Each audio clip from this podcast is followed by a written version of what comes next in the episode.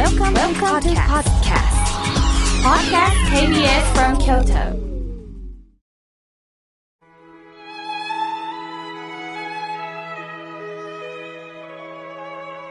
改めまして、僧侶の河村明慶です。今日の法話のテーマは、耐え忍ぶとはどういうことかについてお話をいたします。今日は終戦記念日です。1945年8月15日、天皇陛下による玉音放送を聞かれたという方は年々少なくなりました。耐え難きを耐え、忍び難きを忍びという4分30秒の言葉は、慶徳伝統録。これは中国の宋時代の仏教書が出典だそうです。元は達磨大師の教えでもあるそうです。終戦直後、42代の内閣総理大臣、鈴木貫太郎が前週の僧侶に会いに行かれたとき、こういう言葉をいただいたそうです。耐え難きを耐え、忍び難きを忍び。この耐え難き、これは屈辱を忍ぶ者は悪く言われることはない。必ず人のために尊ばれることになる。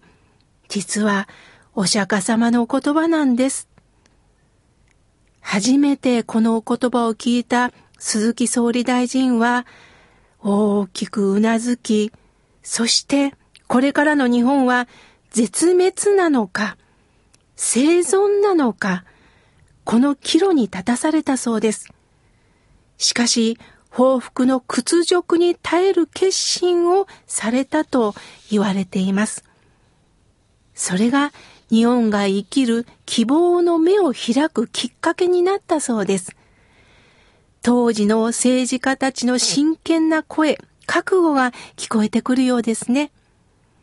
しかし中には終戦ではない、敗戦だ、と悔しさの中で生きてこられた方もおられるでしょう。ありがたいことに日本は戦後急速に復興し、平和な生活を送ることができるようになりました。しかし、戦後70年を経験し、次第に戦争を知らない世代が多くなり、戦争への反省の継承が難しくなってきています。なぜならば、未だに争いが絶えることがないからです。だからこそ、今日はこのラジオを通じて、人間はなぜ争おうとするのかを皆さんと共に考えたいと思います。先人の願いは何でしょうね？それは戦争で誰一人として幸せを感じた人はいないということです。どうか命の尊さに目覚め、二度と同じ過ちを繰り返さないために、お互いに非戦平和への思いを新たにし、平和の大切さを永久的に私たちが伝えていかなければいけないんですよね。さて、先日、新州大谷屋僧侶の雪山康俊ご住職様から一冊の本が送られてきました。タイトルは、やすちゃんは今日のボンクラというタイトルなんですね。私はこのタイトルを見ながら、立派なご住職様なのに、あえてボンクラをタイトルにするとは、と思いながら拝読させていただきました。雪山住職は、知人が今日の盆章、お寺にある大きな鐘ですね。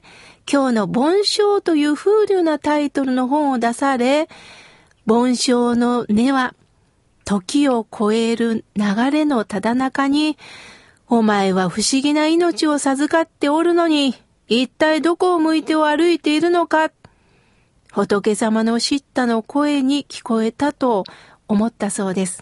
そこで改めてご自分の人生を振り返られたときに、盆章の盆だけをいただき、私はチャランポランのボンクラという意味でタイトルを付けられたんだとか。さて、雪山ご住職は京都烏丸通北大路にある大谷大学に勤務なさっていたそうです。ある日、上司に、一度雪山さんの頭を輪切りにしてみたい。おそらく頭の中から麻雀牌が転がり落ちてくるのではと言われたそうです。面白いのか、これが嫌味なのかはわかりませんが、80歳を迎える中で、私の人生は何だったのかを振り返る意味でこの本をお書きになりました。その中に私の太平洋戦争回避というページがあったんです。あ、まさに今日の放送にぴったりだなと思いました。自分の目で見てきた戦争の悲惨さ、戦争の無誤さを語り継いでいきたいと書かれています。雪山さんは幼少期青年時代、なんでアメリカという大国とこの日本が戦争するのか理解できなかったそうです。朝登校すると先生から肝油、これは魚の肝臓から取り出した油脂のことなんですね。ビタミン A、D が含まれた栄養剤だったそうです。それを飲み込むことから一日が始まったそうです。緊張した面持ちで教育直後をうやうやしく読み上げ、とにかく訓練の日々だったそうです。将来の夢などない。ただ、兵隊さんになると言わざるを得ない状態だったそうです。女子は看護師になり、兵隊さんの傷を治してあげたいというのが夢。毎日が警戒警報、空爆警報、生きた心地はなかったでしょう。その中、どれだけの尊い命が亡くなられたのか。さて、新州門徒が毎日のお勤めとしていただく昇進下があります。その中に、用意大と逆三人というお言葉があります。最後の三人とは三つの忍ぶと書く。耐え忍ぶには三つの忍びがあると教えてくださるんです。一つは、喜怒哀楽の喜、喜ぶという字です。本当に信じられるものが見つかったとき、人間は耐え忍ぶことができると教えてくれます。そして二つ目は、悟る。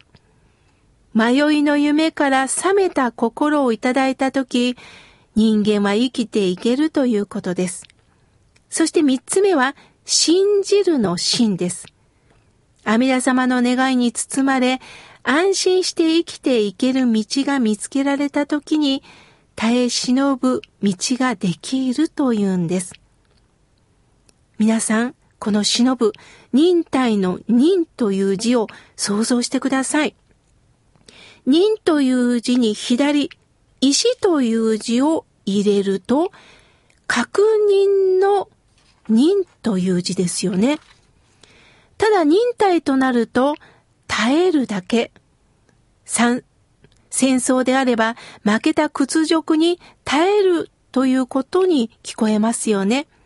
それだと恨みしか残らないんです。そうではなくって自分にとってどれだけ辛いことであっても都合の悪いことであってももうこれが現実である限り引き受けていこう。そしてこの事実、現実に立つ勇気を教えてくれる。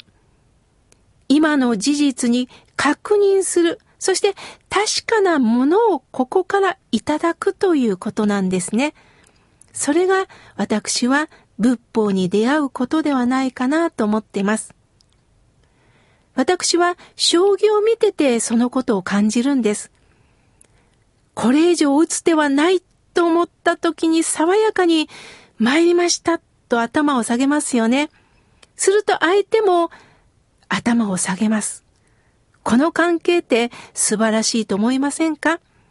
頭を下げたことによって次なる生き方方向性が見えてくるんです。お釈迦様は私たちに仏説無料儒教の中で、氷が無用というお言葉を残しておられます。武器は無用。武器捨てましょうって教えてくれるんです。人間は本当に心と心で通じ合って気持ちを向けられた時に必ず分かり合える。それをお前分からんかと、あえて自分以外の武器を持ってきて攻撃するから、相手もそれに対して倍なる仕返しをしようとするんです。辛いかもしれないけども、武器を捨てましょう。そして、人間そのものと出会っていきましょう。必ず分かってもらえる時が来るからということです。今日は耐え忍ぶ。それはただ、この野郎と恨みに思うんではなくって、そうか、これも事実か。じゃあ、ここから私はどう生きていったらいいのか一つ区切りをもらったな、という潔い一つのボーダーラインをもらったと思って今日から生きていきましょう。耐え忍ぶについてお話しいたしました。